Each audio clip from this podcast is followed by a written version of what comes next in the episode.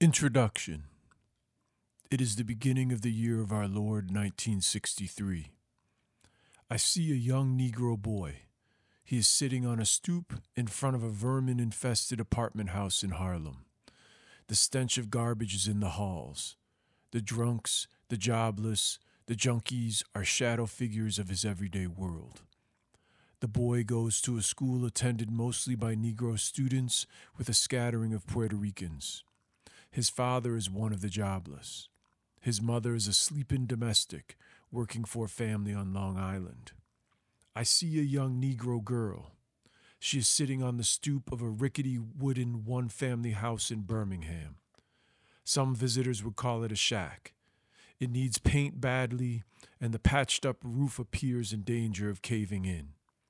Half a dozen small children in various stages of undress are scampering about the house. The girl is forced to play the role of their mother. She can no longer attend the all-Negro school in her neighborhood because her mother died only recently after a car accident. Neighbors say, if the ambulance hadn't come so late to take her to the all-Negro hospital, the mother might still be alive. The girl's father is a porter in a downtown department store. He will always be a porter, for there are no promotions for the Negro in this store, where every counter serves him except the one that sells hot dogs and orange juice. This boy and this girl, separated by stretching miles, are wondering, why does misery constantly haunt the Negro?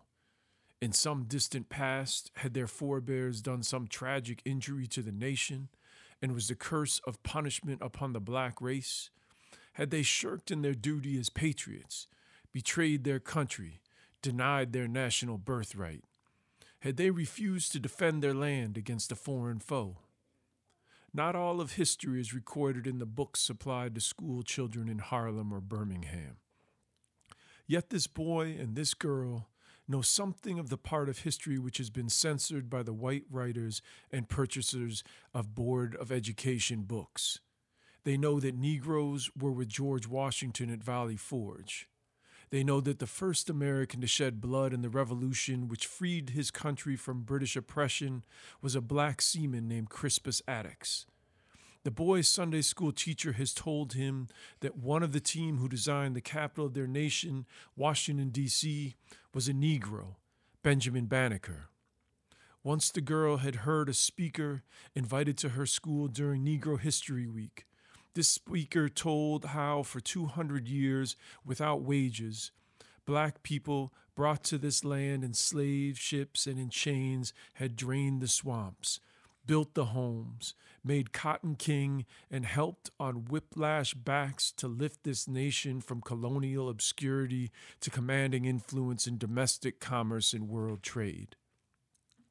Wherever there was hard work, dirty work, dangerous work, in the mines, on the docks, in the blistering foundries, Negroes had done more than their share. The pale history books in Harlem and Birmingham told how the nation had fought a war over slavery. Abraham Lincoln had signed a document that would come to be known as the Emancipation Proclamation. The war had been won, but not a just peace. Equality had never arrived. Equality was a hundred years late. The boy and the girl knew more than history. They knew something about current events. They knew that African nations had burst the bonds of colonialism. They knew that a great-great-grandson of Crispus Attucks might be ruled out of some restricted, all-white restaurant in some restricted, all-white section of a southern town, his United States Marines uniform notwithstanding. They knew that Negroes living in the capital of their own nation were confined to ghettos and could not always get a job for which they were qualified.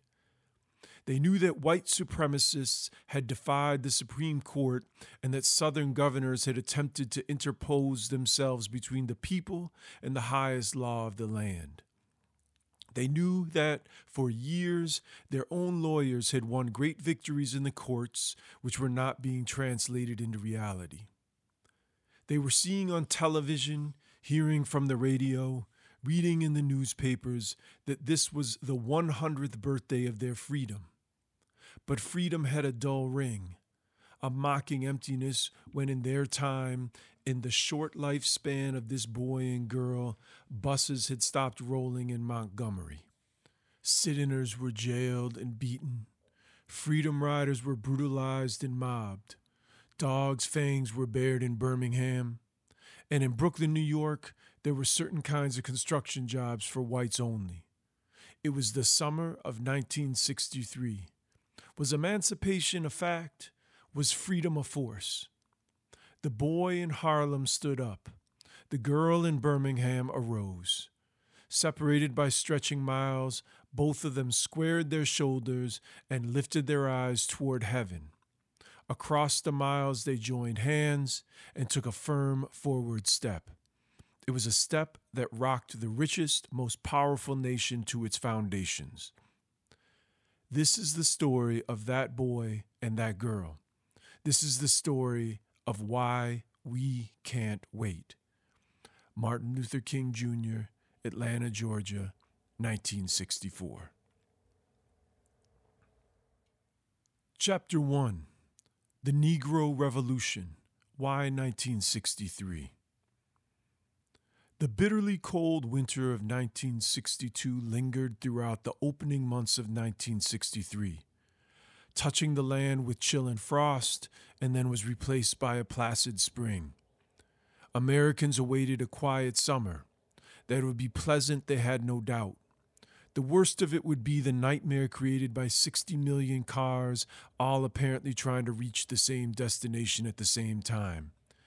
fifty million families look forward to the pleasure of two hundred million vacations in the American tradition of the frenetic hunt for relaxation. It would be a pleasant summer because in the mind of the average man, there was little cause for concern. The blithe outlook about the state of the nation was reflected from as high up as the White House, the administration confidently readied a tax reduction bill. Business and employment were at comfortable levels. Money was, for many Americans, plentiful. Summer came and the weather was beautiful, but the climate, the social climate of American life, erupted into lightning flashes, trembled with thunder and vibrated to the relentless, growing rain of protest come to life through the land. Explosively, America's third revolution, the Negro Revolution, had begun. For the first time in the long and turbulent history of the nation, almost one thousand cities were engulfed in civil turmoil, with violence trembling just below the surface. Reminiscent of the French Revolution of seventeen eighty-nine, the streets had become a battleground, just as they had become the battleground in the eighteen thirties of England's tumultuous Chartist movement. As in these two revolutions, a submerged social group propelled by a burning need for justice, lifting itself with sudden swiftness, moving with determination and a majestic scorn for risk and danger, created an uprising so powerful that it shook a huge society from its comfortable base. Never in American history had a group seized the streets, the squares, the sacrosanct business thoroughfares, and the marbled halls of government to protest and proclaim the endurability of their oppression.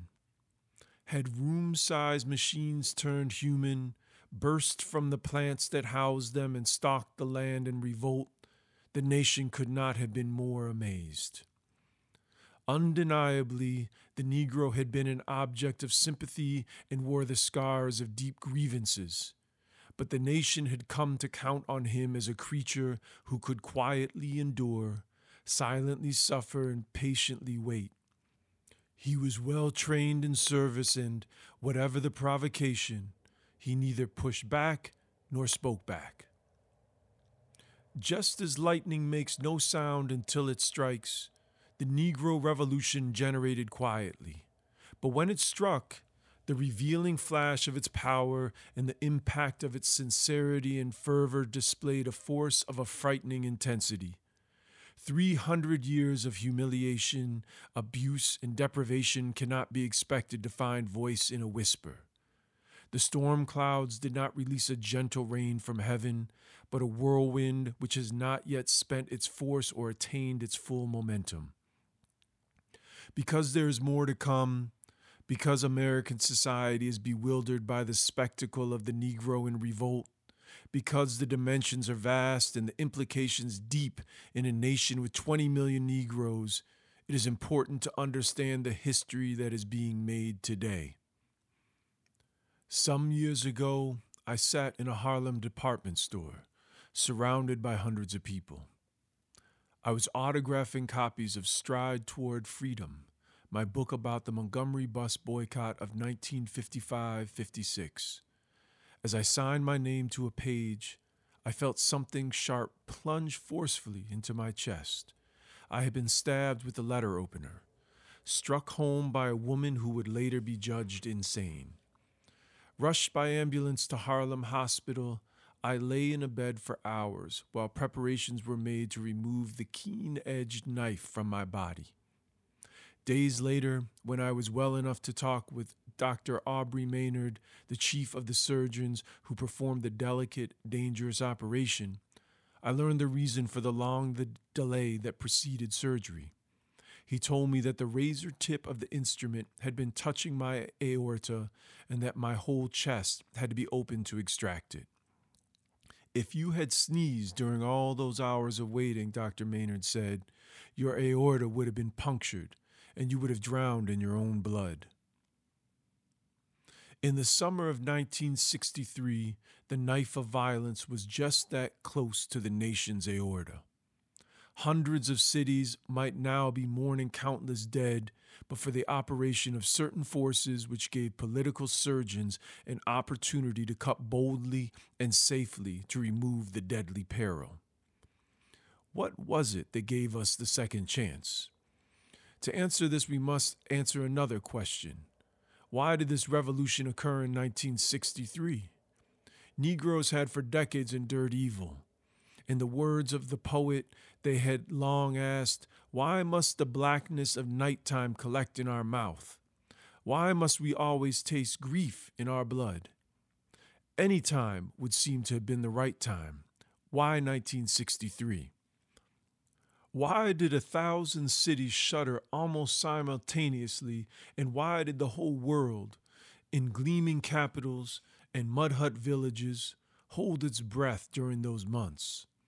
Why was it this year that the American Negro, so long ignored, so long written out of the pages of history books, tramped a declaration of freedom with his marching feet across the pages of newspapers, the television screens, and the magazines? Sarah Turner closed the kitchen cupboard and went into the streets. John Wilkins shut down the elevator and enlisted in the nonviolent army. Bill Griggs slammed the brakes of his truck and slid to the sidewalk. The Reverend Arthur Jones led his flock into the streets and held church and jail. The words and actions of parliaments and statesmen, of kings and prime ministers, movie stars and athletes were shifted from the front pages to make room for the history-making deeds of the servants, the drivers, the elevator operators, and the ministers. Why in nineteen sixty-three, and what has this to do with why the dark threat of violence did, did not erupt in blood? The Negro had been deeply disappointed over the slow pace of school desegregation. He knew that in nineteen fifty-four, the highest court in the land had handed down a decree calling for desegregation of schools with all deliberate speed. He knew that this edict from the Supreme Court had been heeded with all deliberate delay.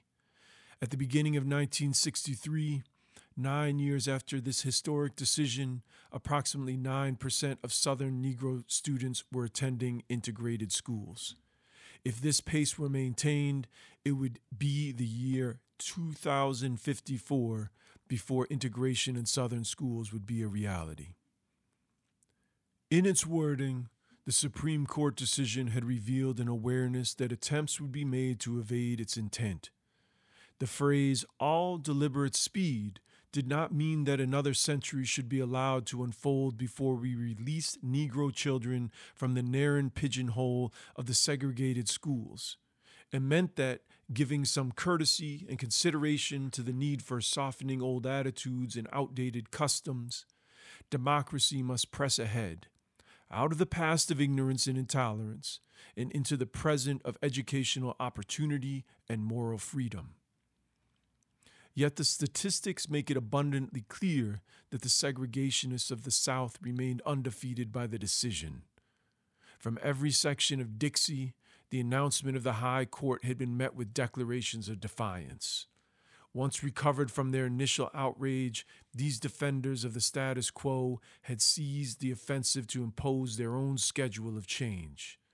The progress that was supposed to have been achieved with deliberate speed had created change for less than two percent of Negro children in most areas of the South, and not even one-tenth of one percent in some parts of the deepest South. There was another factor in the slow pace of progress, a factor of which few are aware and even fewer understand. It is an unadvertised fact that soon after the nineteen fifty-four decision, the Supreme Court retreated from its own position by giving approval to the Pupil Placement Law. This law permitted the states themselves to determine where school children might be placed by virtue of family background, special ability, and other subjective criteria. The Pupil Placement Law was almost as far-reaching in modifying and limiting the integration of schools as the original decision had been in attempting to eliminate segregation. Without technically reversing itself, the court had granted legal sanction to tokenism and thereby guaranteed that segregation in substance would last for an indefinite period, though formally it was illegal. In order, then, to understand the deep disillusion of the Negro in nineteen sixty-three, one must examine his contrasting emotions at the time of the decision and during the nine years that followed. One must understand the pendulum swing between the elation that arose when the edict was handed down and the despair that followed the failure to bring it to life. A second reason for the outburst in nineteen sixty-three was rooted in disappointment with both political parties. From the city of Los Angeles in nineteen sixty, the Democratic Party had written an historic and sweeping civil rights pronouncement into its campaign platform. The Democratic standard bearer had repeated eloquently and often that the moral weight of the presidency must be applied to this burning issue. From Chicago, the Republican Party had been generous in its convention vows on civil rights, although its candidate had made no great effort in his campaign to convince the nation that he would redeem his party's promises. Then nineteen sixty-one and nineteen sixty-two arrived, with both parties marking time in the cause of justice. In the Congress, reactionary Republicans were still doing business with the Dixiecrats, and the feeling was growing among Negroes that the administration had oversimplified and underestimated the civil rights issue. President Kennedy, if not backing down, had backed away from a key pledge of his campaign to wipe out housing discrimination immediately with the stroke of a pen. When he had finally signed the housing order, two years after taking office, its terms, though praiseworthy, had revealed a serious weakness in its failure to attack the key problem of discrimination in financing by banks and other institutions. While Negroes were being appointed to some significant jobs and social hospitality was being extended at the White House to Negro leaders, the dreams of the masses remained in tatters. Negro felt that he recognized the same old bone that had been tossed to him in the past, only now is being handed to him on a platter with courtesy. The administration had fashioned its primary approach to discrimination in the South around a series of lawsuits chiefly designed to protect the right to vote. Opposition toward action on other fronts had begun to harden, With each new Negro protest, we were advised, sometimes privately and sometimes in public, to call off our efforts and channel all of our energies into registering voters. On each occasion, we would agree with the importance of voting rights, but would patiently seek to explain that Negroes did not want to neglect all other rights while one was selected for concentrated attention. It was necessary to conclude that our argument was not persuading the administration any more than the government's logic was prevailing with us. Negroes had manifested their faith by racking up a substantial majority of their votes for President Kennedy. They expected more of him than of the previous administration. In no sense had President Kennedy betrayed his promises. Yet, his administration appeared to believe it was doing as much as was politically possible and had, by its positive deeds, earned enough credit to coast on civil rights. Politically, perhaps, this was not a surprising conclusion. How many people understood during the first two years of the Kennedy administration that the Negroes now was becoming as militant as the segregationists never? Eventually, the president would set political considerations aside and rise to the level of his own unswerving moral commitment, but this was still in the future. No discussion of the influences that bore on the thinking of the Negro in nineteen sixty-three would be complete without some attention to the relationship of this revolution to international events. Throughout the upheavals of Cold War politics, Negroes had seen their government go to the brink of nuclear conflict more than once.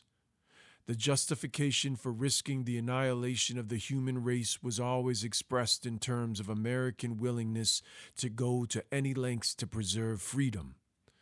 To the Negro, that readiness for heroic measures in the defense of liberty disappeared or became tragically weak when the threat was within our own borders and was concerned with the Negro liberty. While the Negro is not so selfish as to stand isolated in concern for his own dilemma, ignoring the ebb and flow of events around the world, there is a certain bitter irony in the picture of his country championing freedom in foreign lands and failing to ensure that freedom to twenty million of its own. From beyond the borders of his own land, the Negro had been inspired by another powerful force. He had watched the decolonization and liberation of nations in Africa and Asia since World War Two. He knew that yellow, black, and brown people had felt for years that the American Negro was too passive, unwilling to take strong measures to gain his freedom. He might have remembered the visit to this country of an African head of state who was called upon by a delegation of prominent American Negroes. When they began reciting to him their long list of grievances, the visiting statesman had waved a weary hand and said, "I am aware of current events. I know everything you are telling me about what the white man is doing to the Negro. Now tell me, what is the Negro doing for himself?" The American Negro saw, in the land from which he had been snatched and thrown into slavery, a great pageant of political progress. He realized that just thirty years ago there were only three independent nations in the whole of Africa. He knew that by nineteen sixty-three, more than thirty-four African nations had risen from colonial bondage. The Negro saw black statesmen voting on vital issues in the United Nations, and knew that in many cities of his own land he was not permitted to take that significant walk to the ballot box. He saw black kings and potentates ruling from palaces. He knew he had been condemned to move from small ghettos to larger ones. Witnessing the drama of Negro progress elsewhere in the world, witnessing a level of conspicuous consumption at home exceeding anything in our history, it was natural that by nineteen sixty-three, Negroes would rise with resolution and demand a share of governing power, and living conditions measured by American standards rather than by standards of colonial impoverishment. An additional and decisive fact confronted the Negro and helped to bring him out of the houses, into the streets, out of the trenches and into the front lines. This was his recognition that one hundred years had passed since emancipation with no profound effect on his plight. With the dawn of nineteen sixty-three, plans were afoot all over the land to celebrate the Emancipation Proclamation, the one hundredth birthday of the Negro's liberation from bondage. In Washington, a federal commission had been established to mark the event. Governors of states and mayors of cities had utilized the date to enhance their political image by naming commissions, receiving committees, issuing statements, planning state pageants, sponsoring dinners, endorsing social activities. Champagne this year would bubble on countless tables. Appropriately attired over thick cuts of roast beef, legions would listen as luminous phrases were spun to salute the great democratic landmark which nineteen sixty-three represented. But alas, all the talk and publicity accompanying the centennial only served to remind the Negro that he still wasn't free, that he still lived a form of slavery disguised by certain niceties of complexity. As the then Vice President Lyndon B. Johnson phrased it, "Emancipation was a proclamation, but not a fact." The pen of the great emancipator had moved the Negro into the sunlight of physical freedom, but actual conditions had left him behind the shadow of political, psychological, social, economic, and intellectual bondage. In the South, discrimination faced the Negro in its obvious and glaring forms. In the North, it confronted him in hidden and subtle disguise. The Negro also had to recognize that one hundred years after emancipation, he lived on a lonely island of economic insecurity in the midst of a vast ocean of material prosperity. Negroes are still at the bottom of the economic ladder. They live within two concentric circles of segregation. One imprisons them on the basis of color, while the other confines them within a separate culture of poverty. The average Negro is born into want and deprivation. His struggle to escape his circumstances is hindered by color discrimination. He is deprived of normal education and normal social and economic opportunities. When he seeks opportunity, he is told, in effect, to lift himself by his own bootstraps, advice which does not take into account the fact that he is barefoot. By nineteen sixty-three, most of America's working population had forgotten the Great Depression or had ever known it. The slow and steady growth of unemployment had touched some of the white working force, but the proportion was still not more than one in twenty. This was not true for the Negro. There were two and one-half times as many jobless Negroes as whites in nineteen sixty-three, and their median income was half that of the white man. Many white Americans of goodwill have never connected bigotry with economic exploitation. They have deplored prejudice, but tolerated or ignored economic injustice.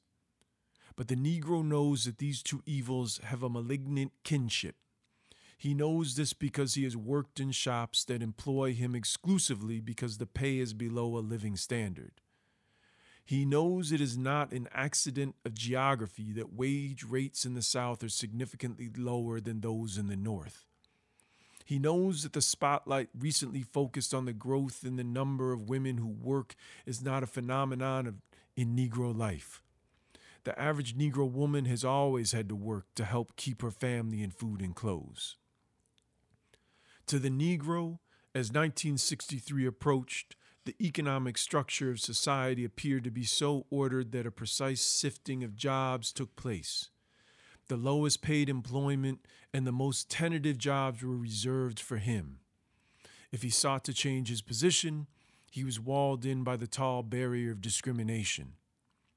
As summer came, more than ever the spread of unemployment had visible and tangible dimensions to the colored American. Equality meant dignity, and dignity demanded a job that was secure and a paycheck that lasted throughout the week. The Negro's economic problem was compounded by the emergence and growth of automation. since discrimination and lack of education confined him to unskilled and semi-skilled labor, the Negro was and remains the first to suffer in these days of great technological development. The Negro knew all too well that there was not in existence the kind of vigorous retraining program that could really help him to grapple with the magnitude of this problem. The symbol of the job beyond the Great Wall was construction work. The Negro whose slave labor helped to build a nation was being told by employers on the one hand and unions on the other that there was no place for him in this industry. Billions were being spent on city, state, and national buildings for which the Negro paid taxes but could draw no paycheck. No one who saw the spanning bridges, the grand mansions, the sturdy docks, and stout factories of the South could question the Negro's ability to build if he were given a chance for apprenticeship training. It was plain, hard, raw discrimination that shut him out of decent employment. In nineteen sixty-three, the Negro, who had realized for many years that he was not truly free, awoke from a stupor of inaction with the cold dash of realization that nineteen sixty-three meant one hundred years after Lincoln gave his autograph to the cause of freedom. The milestone of the centennial of emancipation gave the Negro a reason to act, a reason so simple and obvious that he almost had to step back to see it. Simple logic made it painfully clear that if this centennial were to be meaningful, it must be observed not as a celebration, but rather as a commemoration of the one moment in the country's history when a bold, brave start had been made, and a rededication to the obvious fact that urgent business was at hand. The resumption of that noble journey toward the goals reflected in the preamble to the Constitution, the Constitution itself, the Bill of Rights, and the thirteenth, fourteenth, and fifteenth Amendments. Yet not all of these forces conjoined could have brought about the massive and largely bloodless revolution of nineteen sixty-three if there had not been at hand a philosophy and a method worthy of its goals. Nonviolent direct action did not originate in America, but it found its natural home in this land, where refusal to cooperate with injustice was an ancient and honorable tradition, and where Christian forgiveness was written into the minds and hearts of good men. Tested in Montgomery during the winter of nineteen fifty-five fifty-six and toughened throughout the South in the eight ensuing years, nonviolent resistance had become, by nineteen sixty-three, the logical force in the greatest mass action crusade for freedom that has ever occurred in American history. Nonviolence is a powerful and just weapon. It is a weapon unique in history, which cuts without wounding and ennobles the man who wields it. It is a sword that heals, both a practical and a moral answer to the Negro's cry for justice. Nonviolent direct action proved that it could win victories without losing wars, and so became the triumphant tactic of the Negro Revolution of nineteen sixty-three.